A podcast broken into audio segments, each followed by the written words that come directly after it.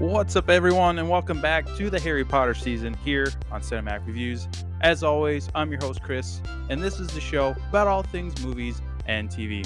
Every week, I give my thoughts and reactions to the newest releases, beloved franchises, and even upcoming projects like the MCU and Star Wars universe. You can, of course, support the show by giving it a rating slash review on your favorite podcast service, as well as following the show on all social media platforms. All the handles can be found on the Facebook page. Just search for Cinematic Reviews. It helps out the show a lot, and I really do appreciate all the support out there from everyone this past year. It has been a blast doing this show, and I'm excited for the new year that is right around the corner. Today, we travel back to Hogwarts for Harry's sixth year with Harry Potter and the Half Blood Prince.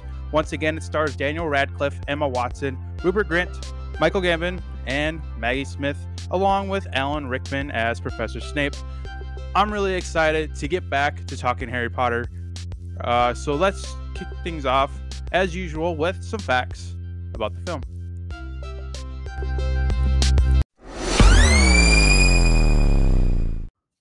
Harry Potter and the Half Blood Prince was released on July 15th, 2009, and was once again directed by David Yates. He, of course, is best known for directing the later part uh, of later section of films in the Harry Potter franchise, starting with the Order of the Phoenix that we that I covered last week, uh, along with the three Fantastic Beasts films and the Legend of Tarzan. The film grossed $934 million against an estimated $250 million budget, Warner Brothers spent roughly 155 million just on marketing and distributing the film. Dame Maggie Smith uh, complete, uh, completed filming while undergoing radiotherapy as treatment for breast cancer. Uh, shout out to her for soldiering through all of that. Hero Fiennes Tiffin, who was cast as Tom Riddle in this film, is actually the nephew of Ralph Fiennes, who plays Lord Voldemort in the franchise. This is Radcliffe's least favorite performance in the franchise, stating that he was just not very good in it. He also revealed in the same interview that he was struggling with alcohol at the time of filming. Uh, he could tell in certain scenes that he was intoxicated. Emma Watson again considered not returning to the franchise, but eventually decided to come back as Hermione Granger because the pluses far outweighed the minuses, and it would be very, very hard for her to watch uh, the the rest of the films with someone else portraying Hermione. Yates stated that the color palette and the lighting methods used in the film were heavily inspired by the famous painter, painter Rembrandt. This is the only Harry Potter film to be nominated for Best Cinematography, and I'll talk about that more later on in the show today. But the cinematography is one of the many reasons why this has been one of my favorite uh, of the franchise. In this film, Jessie Cave, a white actress, portrays Lavender Brown. However, in previous films, Lavender was portrayed by Kathleen McCauley, who is a black actress. The film was originally set to be released on November 21st, 2008, but was postponed to July 15th, 2009. Warner Brothers received many death threats from the fan base over this decision. The official reason for the postponement was due to the writer's strike that was happening at the time, but the unofficial and most likely reason uh, it was postponed is probably due to the massive success of The Dark Knight that was uh, released uh, that year as well. When Draco Malfoy goes to the room of requirement for the final time, uh, you can see the harp uh, that was that uh, that put Fluffy uh, to sleep, as well as the king from the chess game uh, that was from the Sorcerer's Stone film. And then lastly, this is the last film of the franchise that was released in full screen. That's pretty much it for the facts on this film. Most of them, uh, the rest of them are pretty much just how the film differs from the book, and I will dive more into that in the book versus movie segment later on in the show. But let's get to my thoughts on Harry Potter and the Half Blood Prince.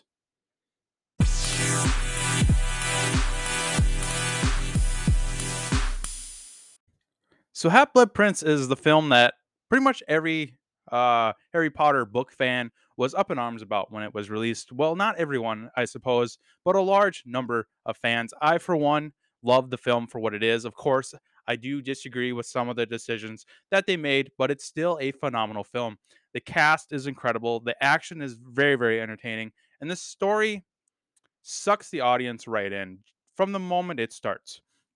Uh, we get to dive into why and how Voldemort is the way he is. This is another dark year at Hogwarts for Harry and his friends, and, and it's only going to get darker from here. This time around, Dumbledore recruits Harry to stop Voldemort by hunting down Horcruxes, which are pieces of Voldemort's soul. Uh, towards the end of the film, it's revealed to the audience that back in the day, Tom Riddle, aka Voldemort, was able to split his soul into seven pieces in order to pretty much extend his lifespan. Uh, it's it's a really dark and dangerous spell, but Voldemort was able to do it. This mission to stop Voldemort ends in tragedy, though. Hogwarts loses its beloved headmaster. Not only that, but it was at the hands of one of their own. Uh, throughout the film, it's implied that Malfoy will be the one to eventually kill Dumbledore by the end of the film, but at the very last moment, he is unable to. So, due to the unbreakable vow that uh, Snape uh, committed to at the beginning of the film, he must be the one to kill Dumbledore. And does that at Dumbledore's request. That moment is always so heartbreaking, no matter how many times you watch it. Dumbledore pleading to Snape to do it is so tragic. Michael Gambon and Alan Rickman both are so good in this scene. It's it's one of the reasons why the Half Blood Prince has been my favorite of the series for so long until Goblet of Fire dethroned it a couple weeks ago on the show. And I'll reveal uh, in the rankings uh, if it does get the crown back or not. Uh, I do agree with Radcliffe that this is his weakest performance, and his alcohol addiction explains a lot of that. He really is out of it for most of the film. It was obvious that something was off with him, and the whole him battling alcoholism makes a lot of sense. We we all have demons. Uh, even someone as beloved as Radcliffe even has his own demons that he is dealing with. Fortunately, uh, from what I understand, he is doing a lot better. He's healthier and he's happy with his life. So shout out to him for facing and conquering his demons. It's truly inspirational, especially being on set for a film this massive and beloved it, it's just it's truly uh, remarkable that he was able to still uh, give a decent enough performance to where this is such a phenomenal film. Uh, and the cast, uh, the rest of the cast is on their A game, of course, through which helps the film out a lot since you know they're like I said, their leading man was having difficulties off camera with alcoholism. And I'm really glad Emma Watson continued to come back for each film because she really is the only one uh, to give the Hermione Granger character true justice that she deserves. And Rupert Grint also gets to shine as well. And he's actually really awesome in this film. He gets to be Quidditch star while also experiencing life with a woman and falling in love. I guess you could, I guess love is a strong word. Um, she is quite a crazy woman, uh, Lavender Brown is. And of, she is definitely the definition of an obsessed girlfriend, but Ron gets to experience relationships and all that. And so he really truly does get to shine in this film. Uh, Harry also gets to find love in Ginny, which I still don't buy. Uh, their chemistry is not believable at all. He he has way more chemistry with Hermione, and I will always be Team Harry and Hermione. The chemistry between Hermione and Ron isn't really believable either, but the Ginny Harry relationship is even more unbelievable. I mean, J.K. Rowling has even gone on record numerous times that Harry and Hermione should have ended up together, but too late now. It, it's not like she can go back and rewrite the series so that the right people could end up together. You know, uh, I would rather have settled with Harry or Cho Ch- and Cho Chang ending up together. Uh, that's how much I really hate the Ginny and Harry relationship. It it makes no sense in my mind. Ginny had more chemistry with say Neville, uh, so I could have easily uh, been fine shipping those two together. Uh, I believe he ends up with uh, Luna Lovegood, though. Aside from the relationships, I think The Half Blood Prince is not just a good Harry Potter film, but a good film in general. The the action is still incredible, especially the wand fights. Uh, in particular, the fight between Harry and Malfoy in the bathroom was crazy awesome. and dark. Uh, it's very violent as well, especially with Harry using the Sectum Sempra spell on Malfoy.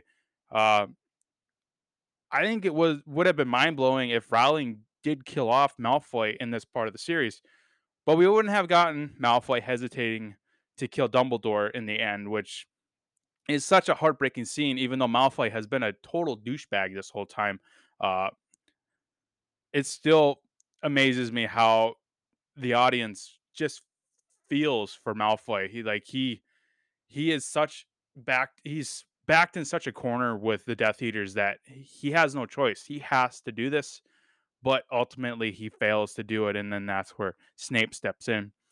The cinematography is just incredible as well. I mean, it won an Oscar for it and rightfully so. It's a beautiful looking film. Uh, there are so many good shots, like Dumbledore and Harry standing on the rocks with the big waves crashing around them. Dumbledore's body falling off the tower after being killed by Snape. The flashback sequences looked awesome as well. Just an outstanding job by Bruno Del, bon- who was the cinematographer on the film. I probably butchered his last name. Apologize to you, Bruno, but he did a phenomenal job and he rightfully earned that Oscar that year. Uh, on that note, let's take a quick break before I dissect the film even more in the standout scenes segment.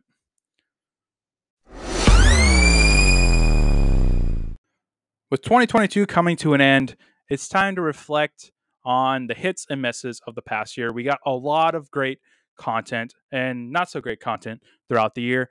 So I want to spend an episode of just giving my top favorites of both films and movies in 2022, while also giving my Oscar predictions and looking ahead to 2023. So join me next week for the big 2022 in review episode here on Cinematic Reviews. So lately, I've been trying to cut these scenes down to like nine or 10 of them, but this film is so, so hard to cut it down to this stat. I think I have like 12 or 13 on this list because I just love all these scenes and I want to talk about them. So the first one I have is opening sequence. This is where we get the Death Eaters uh, flying around London and, and flying through Diagon Alley and crashing into Ollivander's wand shop and kidnapping him. It does a great job of setting the tone. Like like things are about to get dark and real uh, if they haven't already. Like the Death Eaters are coming for blood. Like they kidnapped Ollivander, who gives Hogwarts students their wands. Like that is a very important character for you to just kidnap right off the bat. So, like I said, it really does a great job of setting the tone. I will talk about this scene more in book versus movie because it this is not how the book opens up. It's actually very very different. But I think it I think it does a very good job at setting the tone for the film, and I'm really glad that they they put it in here. It's such a great scene. Uh, the next one is the Unbreakable Vow. This is where Snape and Malfoy's mom, whose name I always forget and I can't think of it, uh, she's the sister of Bellatrix Lestrange, the one, the Death Eater that killed uh, Sirius Black, uh, who is played by the awesome Helen Bonham Carter. But uh, Snape and Malfoy's mom, they form this unbreakable vow to where Malfoy has been ordered by Voldemort to kill Dumbledore. He is going. He's also ordered to help the Death Eaters get into Hogwarts without being detected. Um, this is a really awesome scene because we see because we're not. It really makes the audience second guess the Snape character, which the franchise has done a great job at doing throughout these films. We're not exactly sure what side he's on, and uh, spoiler alert, we will find out uh, in the, the coming films. But I really love Alan Rickman. He is such a terrific Snape. He plays it so well, and I love him in this scene because he just brings this confusing, co- confusing nature to Snape, and I and I really love it because you really, you're like, you're trying to grasp like what is his motive here? Is he on Dumbledore's side? Is he on Voldemort's side? Is he a, a secret double agent for Dumbledore? Dumbledore, as he's trying to take down Voldemort's army from within. You know, it's it's really fascinating how Alan Rickman leaves you guessing every time he's on screen of what his motives or what what he is secretly doing behind the scenes. Um, and I really love just I love the effect also of the unbreakable vow. You get the the cool light veins coming around their hands and and it's such a really awesome effect that they were able to come up with. Next one I have is the first memory of Tom Riddle. Uh, this is where young Dumbledore uh, visits Riddle in the orphanage. It really lets the audience know that Voldemort was very, very troubled, even as a young child, and it explains why he is who he is today. So I really, and I really love the the effect of it being in the past. You know, the black and white and the and the way we enter this flashback with the the black drops and everything just kind of falling into place like water. It's a really cool effect how they set that up. And then we have Katie getting cursed by the necklace. I really love this scene because it's really, really intense. Uh, the way th- their decision to have her floating up in the air and her hair is just floating in there and she's she's screaming but it, there's no sound coming out it's it's terrifying they did such an awesome job with this so of course it's on my list for standout scenes. Then we get all the quidditch stuff. Of course quidditch is my all-time favorite part of this universe and we finally get more. We took us quidditch took a back seat in order of the phoenix which was one of my negatives of that film. So i'm glad we get to come back to it. Like I said, Ron becomes a Quidditch star. He becomes the the new keeper, uh, and he does a fantastic job there. Ginny is also on the team, uh, even though she was technically on the team. They were both technically on the team in order to Phoenix, but the films don't introduce that until this one. Uh, she's great. Uh, she is uh, kind of spearheading the team. I believe Harry is the captain this time around, but she kind of takes over that co-captain role uh, since he is kind of dealing with the snitch every match. So it was really awesome to get more and more Quidditch this time around. Uh, and then we have the jealous Hermione scene. This is, uh, believe this was uh, when this is after Ron kind of be and Lavender become official, I guess is the right term, and she kind of spots them making out, and this is where we kind of where we start to realize that Hermione has feelings for Ron, and uh, and she's really hurt by uh, his sudden relationship with Lavender, even though Lavender is kind of a nut job. Uh, but and then we get Harry, who is kind of in the similar uh, state as Hermione, where we have Ginny is kind of hooking up with uh, Dean Thomas, and so we get to really see him and Hermione kind of bond together because since they're in the same mental state as far as uh, their love life and relationships and jealousy and all that. So it was really good to get a scene of Hermione and Harry really bonding and becoming really, really close friends. And this really cements the fact that these two should have been together in the end. But like I said, it's too late now. J.K. Rowling did not write it that way. She can go on and say as much as she want wishes that she would have did it differently, but she did. So we're gonna have to just live with it. Uh, then next scene is the second memory of Tom Riddle. This is where Slughorn kind of gets into the picture more.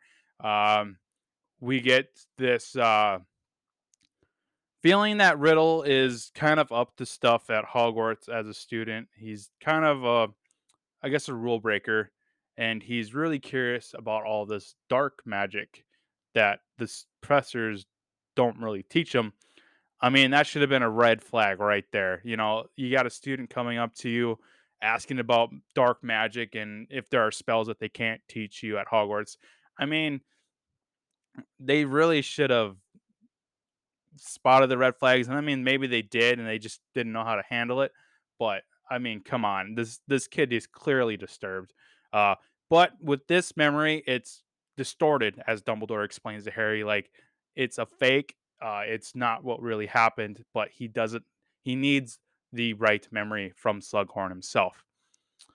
So then that's where Harry gets his kind of mission from Dumbledore to basically become a teacher's pet to Slughorn and to get him to reveal what actually happened uh, between him and Tom Riddle. The next scene is the love potion. This is this is a great scene because we get uh, Ron who is just hooked on this love potion from uh, Fred and George's uh, prank shop, I guess is how what you could call it. It's really fun. I love the the break in tone. It's it's really funny. I find myself cracking up every time I watch it. Him just staring off at the moon, just in love with a woman that he's never even met because it is revealed later that it was the potion was actually meant for Harry. Uh, and I can't remember her name, but she popped up a few times at the beginning of the film. But she was the one. She's the one that's really uh, in love with Harry because he's the chosen one. Um, and that was another great scene where they're in the library and Hermione smacks him with the book because he kind of admits he, yeah, I am the chosen one. Great, great. I love the humor in this film. It's, it's a great way to kind of break the dark tension and tone of the film. And so this this love potion scene is is really awesome, especially Rupert Grint, who does a phenomenal job at playing this uh, over the over the moon in love version of Ron. Then we get the probably my uh, probably one of my favorites. I think Dumbledore's death is still my favorite, just because of the heartbreaking moment. But this this fight between Harry and Malfoy in the bathroom is dark and violent, and I absolutely love it. We, they get exchanges of of some spells back and forth. We get the the stalls and the sinks breaking and the water everywhere, and it's dark and it's gross and it's wet all over the place. And then Harry shouts out Sectum Sempra, a spell that he has no idea what's going to happen. He just read it in a book and just does it. And it is violent and bloody. It it basically cut open uh Malfoy with like 10 different cuts on his body. It, it was gruesome. And at, and the audience is left in that moment like crap, maybe Malfoy is going to die here and it's terrifying. I mean, maybe some of you were excited that they, they're going to finally kill this douchebag off, but I mean, the, he's just a kid. He's he's a 16 year old kid who is in way over his head. Who who yeah is a pretty arrogant a hole, but he didn't deserve to die like that. Like that was a violent way to die, and he's just bleeding out on the floor. And then we get Snape coming in and healing him. Uh, the book explains it more, but apparently uh, and then I guess we can jump into this. One of the scenes I have is at the very end is where Snape reveals that he's the Half Prince. Well, he invented those that spell. He invented Sectum, Sectum Sempra, and he invented this spell to, to essentially counter that spell that he created. It, it heals him. Uh, so great, awesome moment. I love rewatching that whenever I can. Then we get Slughorn's true memory of Tom Riddle revealed. This is where uh, Tom ask about Horcruxes, which are eh, which is a way to kind of split the soul into different pieces and to kind of live on forever. This is how he was able to live the past uh whatever it was uh, 11 10 years uh after being stopped by Harry as a baby. So like a, so the Horcruxes are basically the MacGuffin at this point. They're they're really coming into the plot in the next two films. So it was really cool to see uh, kind of where where it all started. Like how did Voldemort become who he is and and all that. And that's why I, I really love this film because we get a lot of explanation and backstory for Voldemort, who has kind of been in the background for a lot of this franchise, and now we're starting to dive into who he is and and and all that. Then we get the heartbreaking moment of Dumbledore's death. Uh, I mean, this is this is truly one of the pivotal moments of not just the film but the franchise as a whole. Uh, Dumbledore is such a beloved character, and to get to this moment is it just rips your heart out. Um, especially with it being Snape, you know, one of his someone that he truly respects and considers a dear friend, and he at and he basically pleads Severus, please and it's just gut wrenching. You get Snape yelling Avada Kedavra, and you see the green light come out his wand, and that is it. Dumbledore is dead. He's falling. We get the long shot of him falling off the tower, hitting the ground, and then we get Harry, who's just, just broken, and he's and he doesn't know what to do. I mean, this is his mentor. Like he is dead. He is on his own. And then we get the awesome shot of the students and staff raising their wands up to the sky and just destroying the dark mark. And I love that moment because it's like hey, you may have killed our headmaster, but we're coming for you. We're not afraid of you. We're going to take you down for doing this to us. And it's just a great moment. It's one of my favorite in the entire franchise. And then, of course, the last scene I have on the list is Snape revealing that he is the Half Blood Prince. And and it's really an awesome moment. You know, Harry is uh, confronting Snape, and he's like, "Why don't you fight back? Why aren't you finishing me off? I'm not gonna stop." And then we have Snape just with the flick of his wand, just throws Harry on his butt, and he's just, "I'm the Half Blood Prince. You can't touch me. I'm invincible." And it's such a great moment between those two characters who we have noticed throughout the series that Harry really does not like Snape, and to have him have a definite reason to come after him is a great moment for the character and truly truly awesome scene. It was a great way to to end this film and to kind of lead into the two-part finale that is yet to come. So up next, let's talk about some favorite quotes.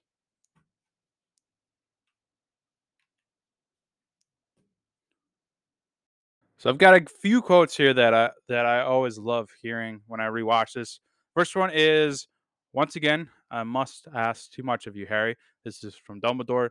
I love this line. He he uh, says it a couple times throughout the film, and it's such a great line.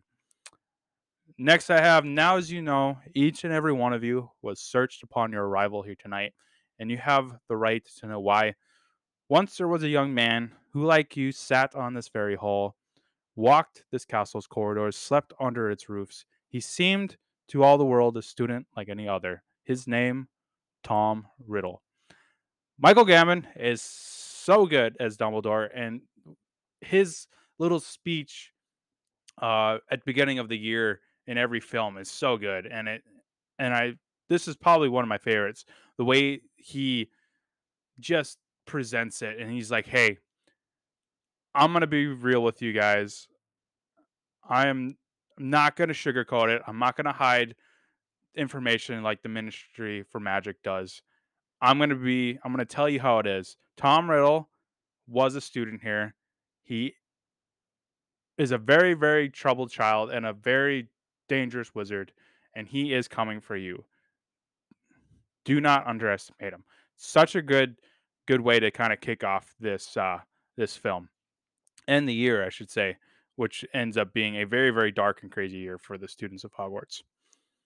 Next one is uh, take Weasley with you. He looks far too happy over there. This is from Professor McGonagall, who is such a joy to see. I I love Maggie Smith, and this is my probably I've seen her in a few things over the years, but this is probably my favorite of hers. She she is so good as McGonagall, and and and it's lines like this where just I've I adore her. She's so good. Next one is uh, how much are these? This is from Ron talking to Fred and George. They reply five galleons, and then he replies back, "How much for me?" They say five galleons, and then he goes, "I'm your brother." They, then they respond ten galleons. This is some brother stuff that I mean, my brothers and I do this all the time to each other. You know, just just pulling each other chain and trying to just give each other a hard time. So I really, really, really relate to these this back and forth. Next one is why is it when something happens, it's always you three? Uh, this is from McGonagall talking to Harry, Ron, and Hermione, and then Ron.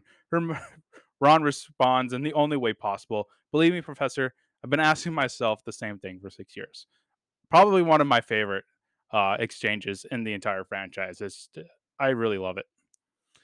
Next, uh, you dare use my own spells against me, Potter. Yes, I, the half blood prince. Uh, just a great way to kind of end the film.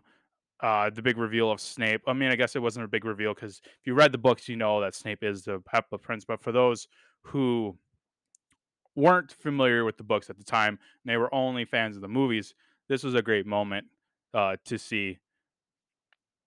Next is uh, from Bellatrix. Uh, I killed Sirius Black. I killed Sirius Black. This is when she's when the burrow uh, is on fire and she's running through the grass trying to lure Harry to her. She's screaming, "I killed Sirius Black!" and it and it really stabs the audience in the heart because Sirius Black was such a beloved character, and reminded that she killed him uh, in the previous film is, is is heartbreaking. excellent job by Helen Bonham Carter as Bellatrix in the series. Next is probably another very very funny line. Uh, this is from Harry at the funeral for Aragog. He goes, not to mention the pictures, pinchers, and we get the little thing with, uh, and it's it's such a good job with what that Radcliffe does being on that that the luck potion. Uh, just seeing him have fun and be goofy instead of this serious Harry was it was a really nice break from the from what he usually is. It, it's such a fun scene and fun funny quote. Uh, next one's from Malfoy. I have to do this. I have to kill you. Again, such a heartbreaking moment, and this line is just it's gut wrenching. Seeing the 16 year old kid have to kill his headmaster.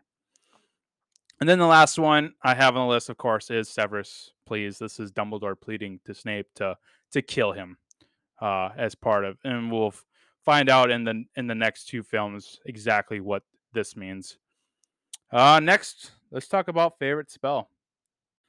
So once again, we get some awesome spell action in this film. Uh, these spells include Avada Kedavra, which is the killing curse. Uh, this was used by Snape to kill Dumbledore at the end.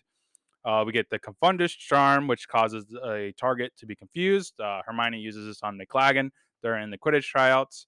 Uh, I wanted to point this out. Her not using her wand and just doing, just saying it out loud is really impressive. Uh, in the books, they explain it more, but one level of being a very, very powerful witch or wizard is using your wand without saying the spell. You know, just thinking thinking it and your wand doing it is is one thing. But the fact that she didn't use her wand and just said it is really freaking impressive. Like she has to be like Dumbledore level powerful. And the films don't really dive into that more, but that's always amazed me that she could just say it without having her wand and then using the Confundus charm on McLaggen like that. Really impressive. Shout out to Hermione for just being that awesome. Another spells, uh, the Firestorm's Charm. This creates a large whirlwind of fire. Uh, we saw this in the cave where Dumbledore and uses it to, to save Harry from the Inferi, which are those demon-like creatures uh, in the water. We get Oppugno. This is a jinx that makes an object attack the desired target. Uh, this is used by Hermione to make those little small paper birds that she made attack Ron for kissing Lavender during the scene where her and Harry kind of bond over jealousy and stuff like that. Then we get the Unbreakable Vow. Uh, this is a vow that can't be broken if someone under the under this spell violates it, they die. Uh, this is used by Snape and Malfoy's mom. Snape promises to kill Dumbledore if Draco is unable to do it himself, which he does. And then my favorite spell, Sectum Sempra. Uh, this covers, like I said, the victim in deep, deep cuts. Very, very violent spell. Uh, this was created by Snape, as I explained, and Harry using it on Draco, not knowing what it did, was uh, was pretty terrifying and dark. Uh, I just love the effect of this. You know, such a powerful and violent spell, but it's really cool on how they on the of the effects that the that they did. It's really really awesome. Next, let's uh favorite creature. There weren't a whole lot of creatures in this film, but there were still a couple of really cool ones. Uh, the first one was the pygmy puff. Uh, these are fluffy pets that eat scraps of food and insects. Uh, their their fur ranges from shades of pink to purple. It was it was it was a very very short scene. It was only a couple seconds, uh, so if you kind of blink, you'll miss it. But this this was the little pink uh, creature sitting on Ginny's shoulder uh, when Luna was talking to her about you know pygmy puffs that she read in in the in the paper. This was all on the Hogwarts Express going to Hogwarts, so it was a very very quick scene, but very very fascinating creatures. Uh, the next one is the Wrackspurt. Uh, they're supposedly invisible, tiny creatures that that float into someone's ears and then can only be seen with the help of these special lenses, like the one Luna wears in this film. Uh, this is how Luna finds Harry on the train uh, after his uh, run-in with Malfoy. He uh, kind of I can't remember the name of the spell, but it basically paralyzed him to where he can't move at all. So he's just laying there on the floor, and Luna was. And then since Malfoy covered him with the invisibility invisibility cloak, Luna fortunately was able to find Harry because apparently he has these Wrackspurts uh, in his head. Uh, there's a big. They kind of they briefly talk about it, uh, but there's a big controversy between our Wrackspurts, real or not. Well, we saw it in the film, so I'm guessing they are a thing. Uh, but my favorite creature of the film are the Inferi. They're basically these zombie demon things. Uh, they attack. They're the ones that ha- attack Harry and Dumbledore while they're stealing the Horcrux necklace in the cave. Uh, these are probably the creepiest creatures of the universe. My sister was absolutely terrified by them when we were watching this film together. So, excellent job at creating and yet another very very terrifying creature. Kind of like the Dementors. I think the Dementors are are up there. These might be the scariest just because they are just terrifyingly looking. I mean, the Dementors are just hooded figures, but still very terrifying. But on a list, on a ranking of the most terrifying creatures of the universe, I would have to put the Inferi right at the very tip top. Um, with that, let's uh, jump over to negatives. Most of my negatives uh, with the film are things that were basically left out, uh, and I'll get to those more during book versus movie. Mainly the huge fight that happens at Hogwarts. It was a great dress rehearsal in the book for the eventual massive battle that happens in Deathly Hallows. Um, I wish they would have had that in here. That would have been really cool. Um, but if you if you erase the book from your mind and watch the film with only the previous films in mind, it's it's actually a very very well made film. The action, like I keep saying, is incredibly well done. Cinematography is excellent. No surprise to that because it did win the Oscar for best cinematography that year. And then the death of Dumbledore still breaks the audience's heart every time they watch this. The reason why a lot of fans have it so far down in their rankings is because it's very, very different from the book. I understand that the books are so beloved. I love them as well, but I also understand though that you can't put everything in the film and some things work and some things don't work on screen. It's the job of the crew to kind of figure out what's best for not just this film, but because it's a franchise, for it to work as a whole. So I understand that. But there are still things that they should have put in there. Huge, very, very big missed opportunities here, especially Dumbledore's funeral. We don't get that in here. It would have been a great way for it to set up the the the rest of the franchise with the Deathly Hallows Part One and Two. My biggest negative, though, is for both the film and the book. Ginny and Harry have no chemistry. Their relationship makes absolutely no sense to me. I talk I talked about it at the top of the episode, but I want to mention it again during the negatives because it is my biggest gripe of not just the Half Blood Prince, but the entire franchise. Harry and Hermione had way more chemistry and should have ended up together. Case closed. The books and the movies clearly show that Hermione and Harry have way more chemistry together than him and Ginny. That their relationship is just awkward and weird and doesn't make any sense. I understand that Ron and Hermione maybe had some chemistry off camera or during the off during the summer or the holiday, whatever. But on screen and what we understand from the book, Harry and Hermione were perfect matches together. They clearly had chemistry, they have a bond, they're close together. They just they relate more to each other. Their relationship makes way more sense than her and her her and Ron ending up together and Harry and Ginny. But Ginny and Harry are by far the worst compatible people ever. Their relationship, their love absolutely makes no sense. And I'm sure J.K. Rowling has gone on record stating that it doesn't make sense either. It's just from my where I'm sitting, what I'm reading, what I'm looking at makes no sense. And that is probably my biggest gripe of the franchise, especially this film. Speaking of books and film, let's jump over to book versus movie. So the first one on my list uh, is the opening. The film opens up with the Death Eaters causing chaos in London and Diagon Alley. Greyback, who is one of the Death Eaters, is shown kidnapping Ollivander from his wand shop. That was a cool scene. I did like that. The book, however, opens up very, very differently. Cornelius Fudge is talking with the Muggle Prime Minister about Voldemort being back and that the magical world is in grave danger. It's also revealed that Rufus, uh, I'm gonna butcher this name, Scrimgeour, Scrimgeour, uh, it was Bill Nighy's character in the movie, is the new Minister for Magic, but he doesn't actually show up until Deathly Hallows Part 1. And I'll talk about him more next week. I love both of these. Um, it would have been really cool to see the Muggle Prime Minister interact with Cornelius and talk about the magical world.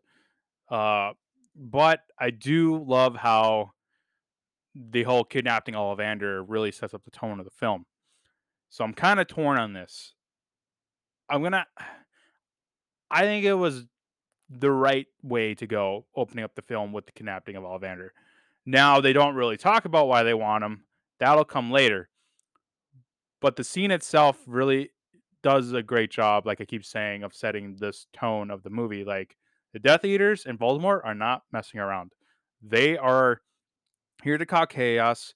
They they want power, and they they have a mission, and they are going to do anything, and they're going to do anything to anyone to get it. So, I think I lean towards the film's choice of opening it up that way. But I do still really like like it when the magical world and the muggle world actually interact. We saw that a lot in Fantastic Beasts. So it would have been really cool to get that in the in the film Half-Blood Prince also. But that's just my opinion. I I understand both sides, uh, but I think I lean towards uh, the movie version just because it does a really good job at setting the overall tone of the film. Next one I have in the film, Luna finds Harry on the train after he's eavesdropping on Malfoy's conversation. Backfires. Uh, in the book, however, it's actually Tonks who finds him. This is gonna. This has uh, been a a really big trend with these films. They they like to give certain characters more. Uh, they like to combine stuff with characters. Neville is a good example. He kind of took over Dobby's role uh, in a couple of films. Now Luna is kind of taking over Tonks, his uh, stuff like Tonks's um, role. Uh, so, I mean, as much as I would have loved to see Tonks in this, I think it was the best way to kind of give the audience a little more familiar with Luna Lovegood because she does end up playing a decent role in the last couple films. Putting Tonks in there would have been cool to see, you know, because we don't really get we don't really get to see her and Lupin and the rest of the Auror very often. But I understand why they're combining characters and giving characters other characters roles because I mean throwing some throwing all of these characters at at the audience at once can be kind of overwhelming, especially for people who haven't really read the books or have really no history with them. So I understand that from a movie making perspective, but again, with a lot of these I understand both camps. You know, I understand that the books are so beloved and changing stuff like something little like this is um is understandable. I mean, I'm sure a lot of it had to do with budget. You know, you'd have to pay the actress who played Tonks for her time. Why do that when you already have Luna Lovegood here? Just give it to her. You're already paying for her. So I understand that from a financial standpoint as well. Uh, the next one I have uh, the, the film just throws the Lupin and Tonks relationship right at the audience. Um, the book actually spends a good amount of time setting this relationship up, so it does make more sense. Um, Tonks is actually infatuated with Lupin while he kind of hesitates to love her in return. Uh, the film kind of just throws it at you like, hey, these two got together between the films, and yeah, they're in love. Uh, but the book actually kind of dives deeper into that, and that, and again, that's probably one of those things that they talked about in the writers' rooms. Like, do we really need to spend time on this? Do we? Can we? The audience is smart enough; they can just figure it out from themselves that these two characters probably hooked up together off camera. Uh, so completely understandable why they, they didn't really dive into that. Uh, next one, the entire Burrow being burned down by the Death Eaters is completely made up for the film. Uh, it's a very intense and action-packed scene, but in the end, seems pointless because the Burrow looks like it always does in the Deathly Hallows. So this was purely a scene that they just wanted more action in. They probably looked at the overall movie and just said, "Hey, we need more action. We need more. We need to get the audience out of their chairs. You know, we need to. We need some kind of action scene here."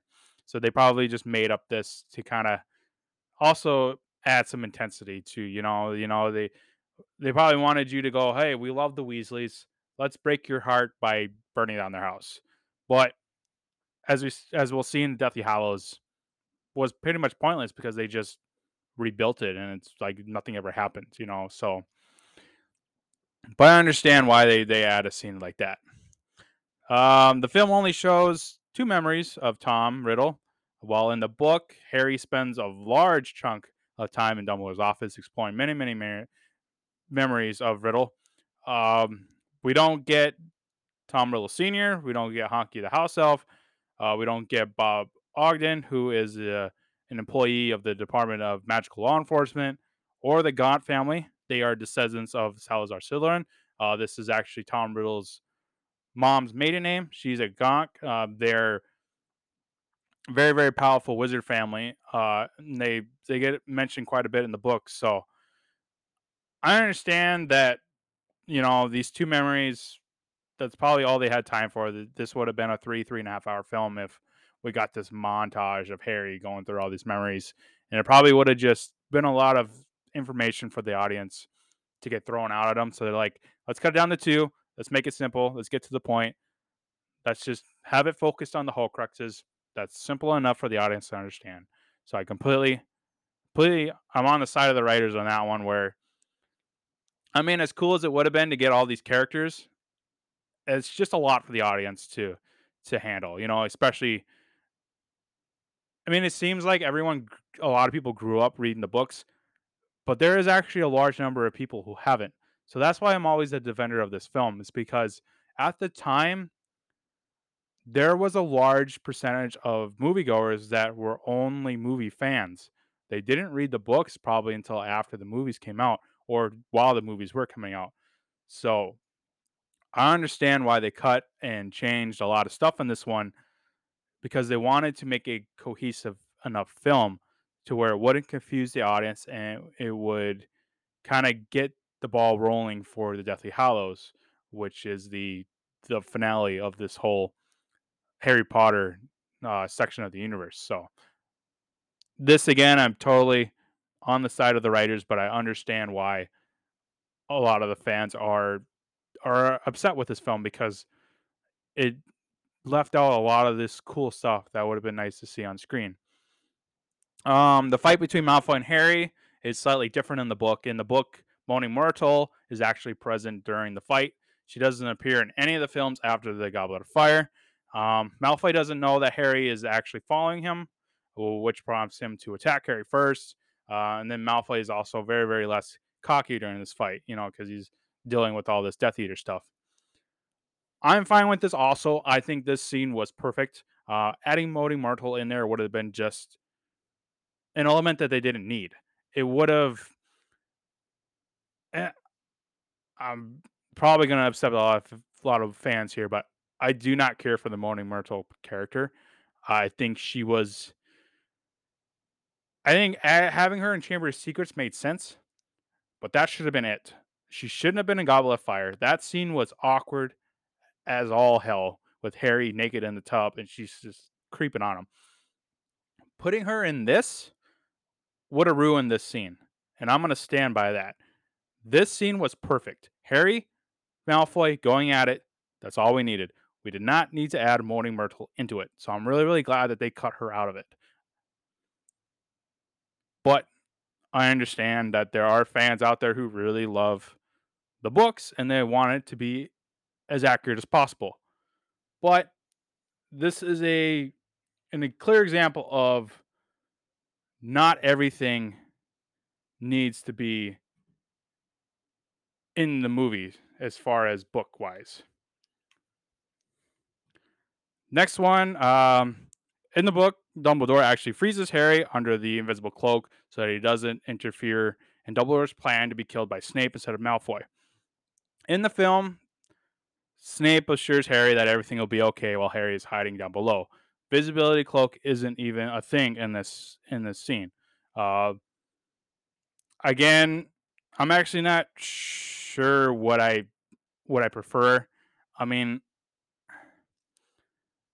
having the invisibility cloak didn't really make much sense because they were a rap, a, apparating a lot. So, and then I mean, I get why. I get why they did it. You know, they wanted they wanted Snape to be to seem like a friend to Harry. Uh, so maybe that's why they set it up. I this one I really have no preference on it. I, am fine with the way the movie was. Um, there's actually a huge fight, like I said, happening at Hogwarts when Harry and Dumbledore return from fighting the Horcrux. The film completely omits this. Uh, Malfoy and the Death Eaters don't run into anyone at Hogwarts before finding Dumbledore, which is very, very unbelievable. I, I, I have a hard time believing that they didn't come across anybody, like not even a student, not even a professor, just walking around keeping an eye on people at night. That I wish there would have been a fight broken out. That would have been a great action scene to add in there before we get this tragic death of Dumbledore. So that one I don't agree with. I, I really wish they would have cut some other stuff out and, and put this in there instead. And then the book actually explains why Snape calls himself the Half Blood Prince. The film doesn't really do it. We just get the line of Snape saying, I am the Half Blood Prince, and that is it. Uh, Snape is actually a half blood, uh, and his mother's maiden name was Prince before marrying Tobias Snape. Ergo, he's the half blood prince. I mean, it's pretty simple, um, but that's that's the explanation behind his name. It's nothing about being royalty or anything like that. It's simply that his mom's maiden name was Prince and that he's a half blood. And then lastly, there is no funeral for Dumbledore in the film. Uh, in the book, it was a great way to kind of set up Deathly Hallows with all the cameos, and of course, giving the reader as well as the characters a chance to say goodbye to the beloved headmaster.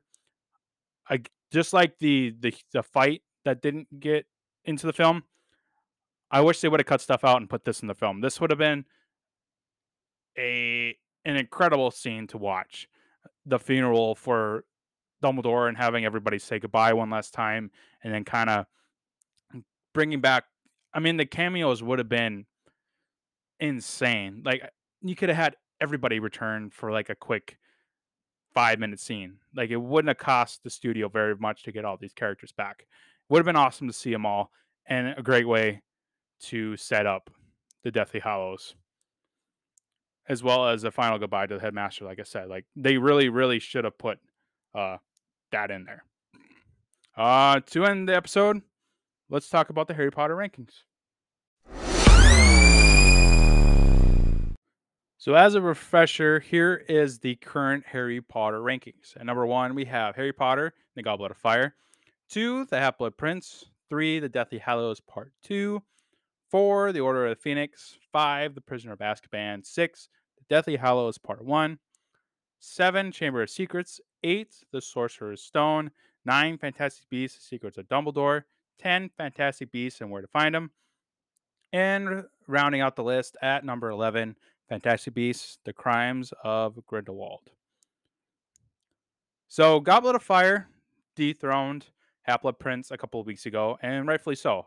I absolutely love the Half-Blood Prince, but I don't agree with all the decisions that were made, like cutting out some really cool stuff from the book, especially the huge battle at Hogwarts it's pretty unbelievable that the Death Eaters didn't encounter any students or staff while they were sneaking around the castle. But I still think it's a really well made film. It's it looks beautiful. The wand fights are intense, especially that one that scene between Malfoy and Harry in the bathroom. And the cast, aside from Radcliffe, of course, are incredible. And Dumbledore's death is such a gut puncher. I got I get choked up every time I rewatch it. It, it really hits me when all the students and staff at Hogwarts point their wands up to the sky and and destroy the dark mark uh, that's over the castle. That's why it's staying at number two. I've always been a defender of the film and will continue to do so. I appreciate the film for what it is, even though I I have similar issues with it, a lot like other fans do. I just don't let it get to me. I'm more forgiving because in my eyes, it's beautifully made. Um, cinematography deserved that Oscar because it, this film looks incredible. It's one of the best looking films, not just in the franchise, but that I've seen. And I've seen a lot of films. So kudos to the cinematographer and, and the team behind it to to create such a beautiful looking film. Uh, so as of right now, the list has not changed. I'm really curious to see how we get into these final two uh, films on if they get uh, moved up.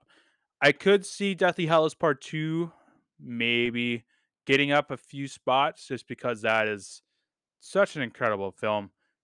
It's a great way to end, end this beloved franchise. So I'm really curious to see. Deathly Hallows Part One is great. Uh, it's incredible actually, but it is definitely a slow burn because it's really setting up that final film. So you kind of have to just soldier through the not really boring. I wouldn't use boring as a term, but it, it's really plot heavy. So in order to you, and I'm really glad that they did split this up because you, you get the film that's basically setting up everything, and then you get the second film where it's just all out war, which is perfect to me. I, I think the decision to split it up was the right thing to do.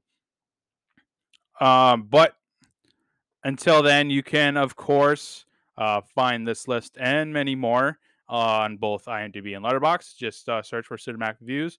There are like 60 or 70 lists on there right now with many, many more on the way. They, they range from Harry Potter to Quentin Tarantino to even musicals. Uh, there's really a list on there for every kind of movie fan. Uh, I enjoy ranking movies and sharing them with the world. Uh, it's a great way to debate with other movie fans. Uh, and I just have a blast, a blast doing it. So that's why it's such a, a big part of the show. And I will continue to do, do that as well.